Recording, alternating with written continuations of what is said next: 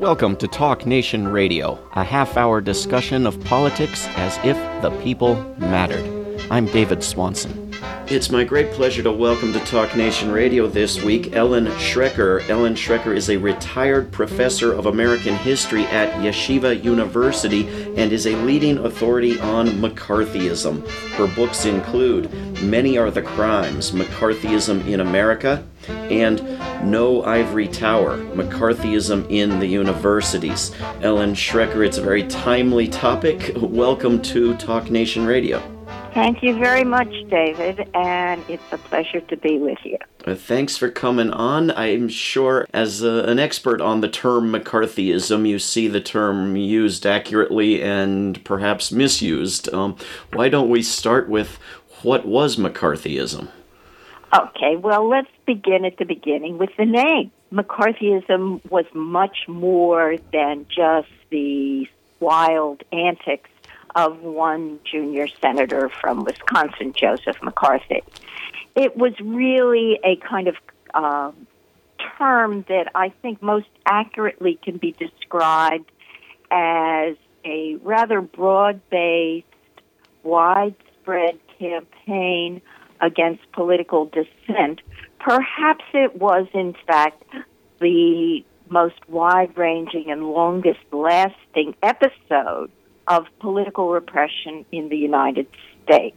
And, and so that's uh, taking it as something that preceded and continued after the, the antics of Senator McCarthy? Very much so. McCarthy was really a figure of some importance politically for maybe three and a half years. That's it. But McCarthyism as such, this a campaign that in the name of national security and we have to realize that national security in the 20th and 21st century is often a cover for political repression, a justification for cracking down on dissent. McCarthyism really lasted from the onset of the Cold War until sometime in the mid 60s, although it was petering out by the late 50s. But there were still moments when people were sent to jail for the perfectly legal crime, quote unquote, of belonging to the Communist Party, an unpopular political party that was nonetheless legal. So, what we were seeing throughout this period is a period of accusations of communism, charges that the Truman administration in the ni- late 1940s, early 50s was shielding communists in government. Now, one of the reasons that McCarthyism, this form of political repression, was so powerful was that it was plausible. There were not reds under every bed, although at times the sort of general hysterical political atmosphere may have made it seem the case, but there had been members of the Communist Party who, during World War II, when the United States and the Soviet Union were allied, did in fact spy for the Kremlin.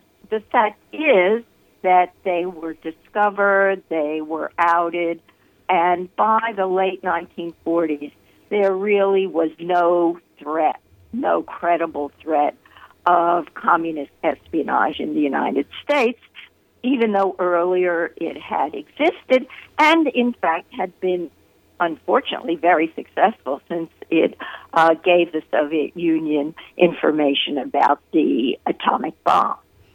And, and yet this took off after, subsequent to the time when it was uh, a plausible and realistic exactly, concern. Exactly. And, and, and it took Why off it, it yeah. took off I, I, imagine you would say not just because of a small right-wing sect but because of a, of a mainstream popular if misguided belief is that is that fair to that say that is very much the case although what's important to realize is that many of the people and institutions that created the scenario of the quote unquote threat of communism had been active as far back as the 30s, even before that. Uh, probably the most powerful uh, person involved with this anti-communist campaign that we now call McCarthyism uh, was J. Edgar Hoover, the head of the FBI. And if we had known then what we know now about what Hoover and the FBI had been doing in the 40s, 50s, 60s, um, we probably would have named that phenomenon Hooverism. It's much more accurate. Hoover was really very much involved in creating not just the notion of a communist threat, but publicizing it and also creating the mechanism for uh, implementing it. And what's interesting about McCarthyism and certainly political repression in the United States in the 1940s and 50s is that it operated in accordance with a two stage procedure. The first stage was exposing people as communists. This could be done by a congressional investigating committee, the most powerful of which was one called the House Un American Activities Committee, or HUAC. Uh, Joseph McCarthy, after the Republicans took power in 1953, had his own committee and he was investigating. There were a number of similar committees at the state and even local levels. Um, but also uh, right wing journalists, I guess the um, equivalent of the Breitbart, perhaps, uh, were spreading accusations of communism. The FBI was secretly leaking information about people, um, claim uh, giving information about people's political activities to congressional committees, to governors, to university presidents. Um, so what you were seeing was a uh, campaign first to expose people, and then the second stage after the exposure was punitive to punish them. And most of the time, this punishment was economic. People lost their jobs and then were blacklisted. The most well known of these blacklists took place within the entertainment industry, but there were blacklists uh, within the um, nonprofit sector, within universities and colleges, and it was pretty widespread. The FBI often secretly would inform a um, employer of that one of his employees, quote unquote, um, you know, subversive past. So what you had was an atmosphere where um, there was a fear on the part of people who had once been politically active on the left, and they pulled back. Yeah, and there's nobody better at being afraid in this country than than liberals. I think when we look back at McCarthyism, we think of it as Republican and partisan and and right wing. Uh, you've written uh, about Hubert Humphrey supporting concentration camps for communists. Can you can you talk about the role of of liberals and Democrats? Sure. Um, after all, one of the main goals, one of the main functions of McCarthyism from the beginning, these charges of communist subversion, were being used in a very partisan manner by Republican politicians who, especially in the aftermath of the 1948 election, when Harry Truman won a surprise victory over the Republican candidate, uh, these people, Republican politicians, began to look for an issue. They had been running against the New Deal and had discovered that things like Social Security were popular. So they had to find something to run against. And they picked up on communist subversion in the government and began to charge the Democratic administration uh, with shielding people who were subversive, charge it with being soft on communism. And the Democratic politicians and people in liberal organizations became terrified. They were afraid that they would somehow be accused of shielding, um, you know, subversive communist spies or something. So what they did was try to preempt that uh, attack. And so you have, for example, the Truman administration in the aftermath of the 1946 election, which elected a Republican Congress, uh, trying to protect its rear by issuing a loyalty security program that had essentially been designed by J. Edgar Hoover's FBI. And it was highly ideological. It had questionnaires. People were being asked if uh, they had uh, friends of a different race. This is a period of high segregation within the United States, and communists were among the few groups that, white groups, not civil rights groups as such, that supported racial integration. Um, so you have a um, very repressive loyalty security program that is essentially creating a political test for employment that's being implemented by the Democratic administration of Harry Truman, who is so terrified of being uh, charged with protecting communists that they want to get rid of them themselves. And you have these kind of purges within a number of mainstream liberal organizations, like, of all things, the ACLU, the NAACP, groups that you wouldn't think of as being um, repressive and implementing this kind of behavior. But the 1950s was very scary uh, for liberals.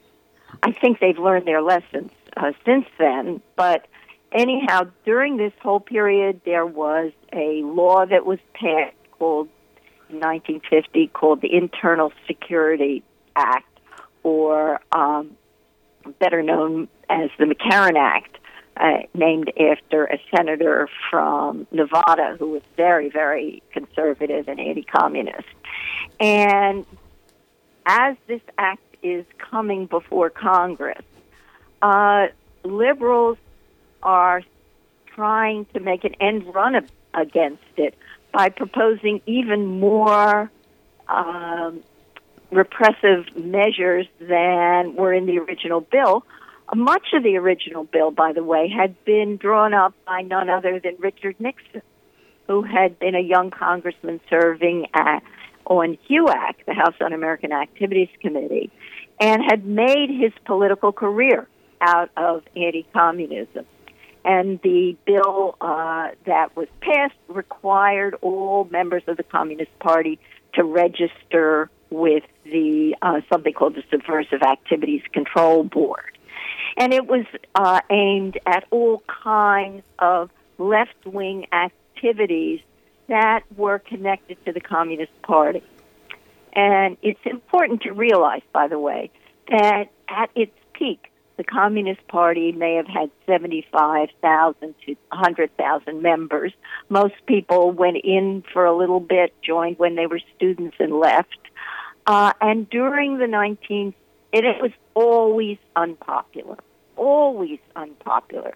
It was never a threat to the United States politically in any way, shape, or form. But for many um, young people, uh, idealistic people during the 30s, which was the period of the Depression, of a lot of labor trouble. Um, people looked at the Communist Party as the most effective organization for implementing the kinds of measures that they wanted, like uh, uh, racial equality, like um, labor organizing like peace movements, anti fascism. And so it did have a brief moment of activism. Its members were the most energetic people on the left, but it was not an organization that ever ever threatened the United States in uh, any political way.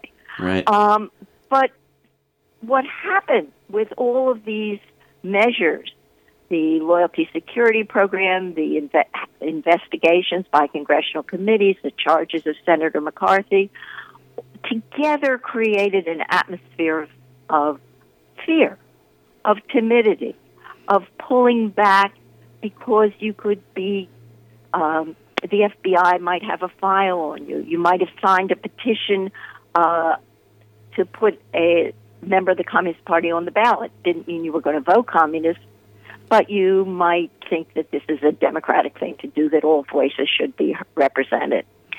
So what you had was people pulling back, uh, a real narrowing of the political spectrum. Yeah. We, we're speaking with Ellen Schrecker, whose books include Many Are the Crimes McCarthyism in America and No Ivory Tower McCarthyism in the Universities. Ellen, I'd love to turn for a second to this idea uh, that you mentioned that liberals learned their lessons and they know better now. Um, because I, I, I, throw out as a possible challenge to that this uh, bizarre situation we're in, in which we have a new president uh, blatantly, demonstrably uh, committing numerous offenses, including violations of the foreign and domestic emoluments clauses of the Constitution and other forms of corruption that are, are just documented beyond question.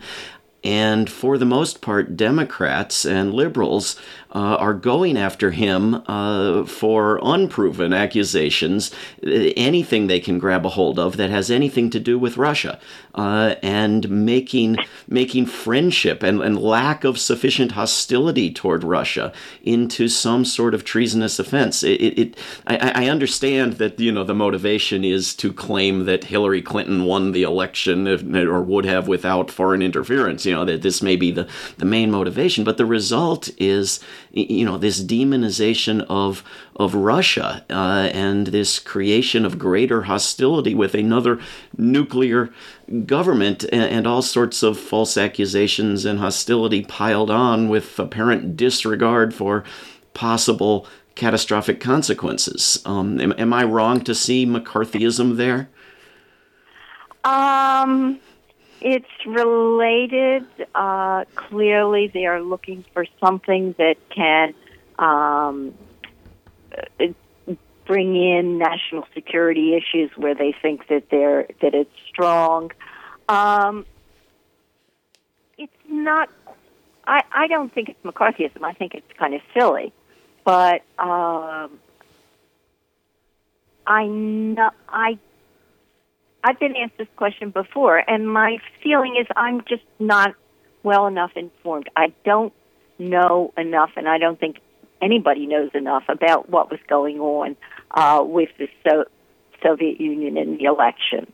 Um, certainly, it's an issue that the Democrats are picking up on, and it's not making uh, American Soviet, I mean American Russian relations uh, any more, um, what can we say, uh, peaceful. But uh, I think the the real issue and what really bothers me more than that is the fact that what we're losing in this country because of um, sort of powerful Republican uh, years of a powerful Republican campaign to take over state houses, to uh, you know um, de- deprive people of their votes, to gerrymander uh, congressional districts and, and uh, at a lower level as well. What we're seeing is a real attack on American democracy that is uh, being run certainly with a lot of corporate assistance, and is using um, uh, anti-immigrant stuff to uh, sort of fire up a, a kind of nationalism that could be very destructive. So I'm I'm really much more worried about that than I am about the attempt of uh, the Democrats who unfortunately at the moment have very little power.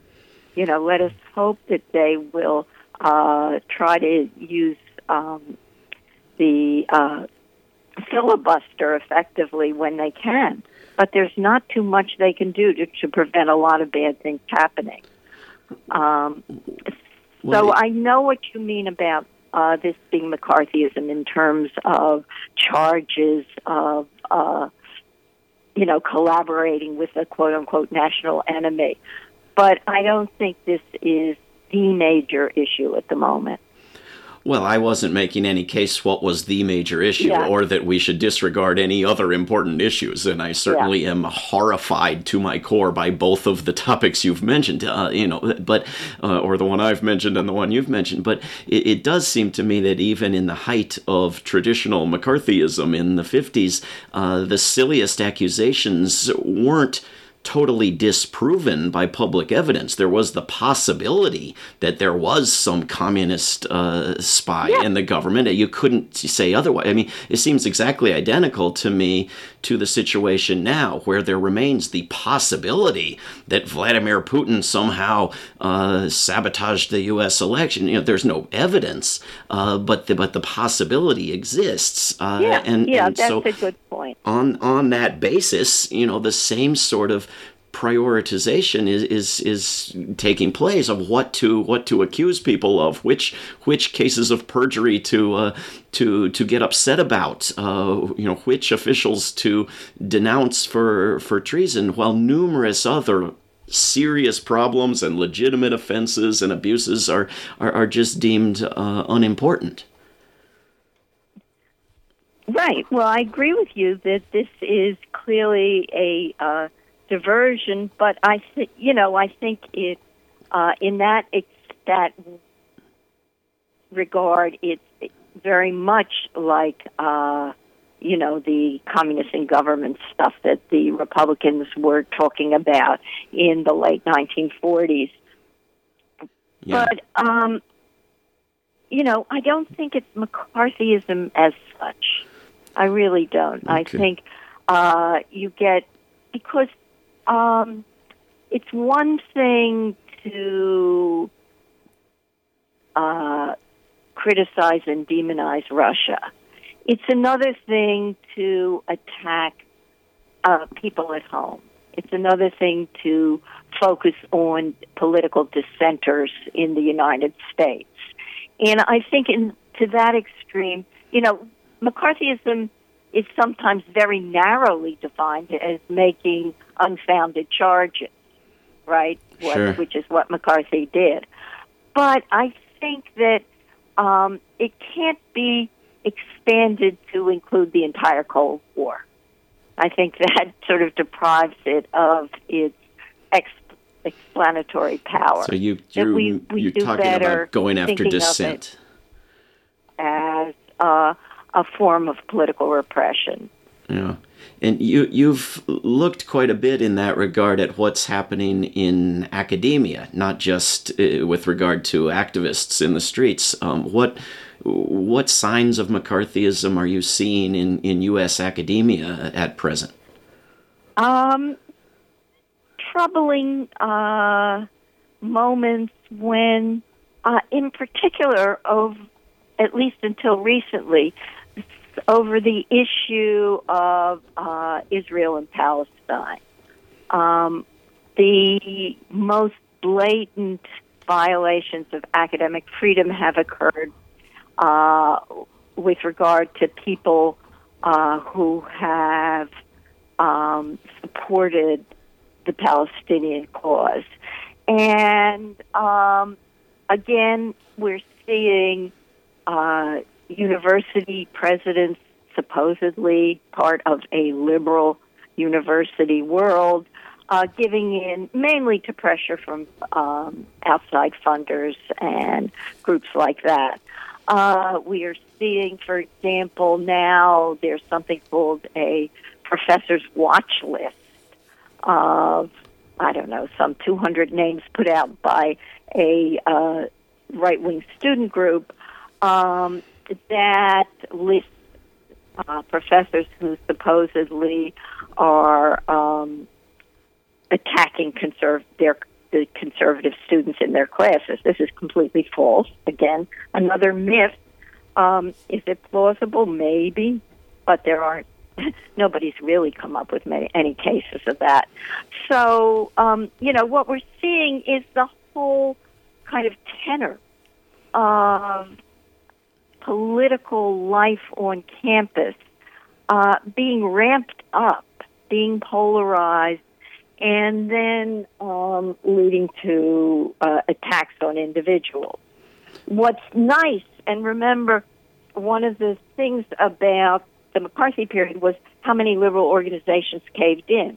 Well, the moment that this professor's watch list was created, the uh, main organization of American professors that uh, protects academic freedom. It's called the American Association of University Professors, um, which in the 1950s didn't do a thing to protect the more than a hundred professors who were simply fired during the McCarthy period uh, for refusing to name names or uh, standing up against a congressional committee like McCarthy. Uh, the American Association of University Professors this time said, hey, wait a minute, this uh, could be a new form of McCarthyism. So we are going to ask all our members to write to this group and ask to have your names put on it.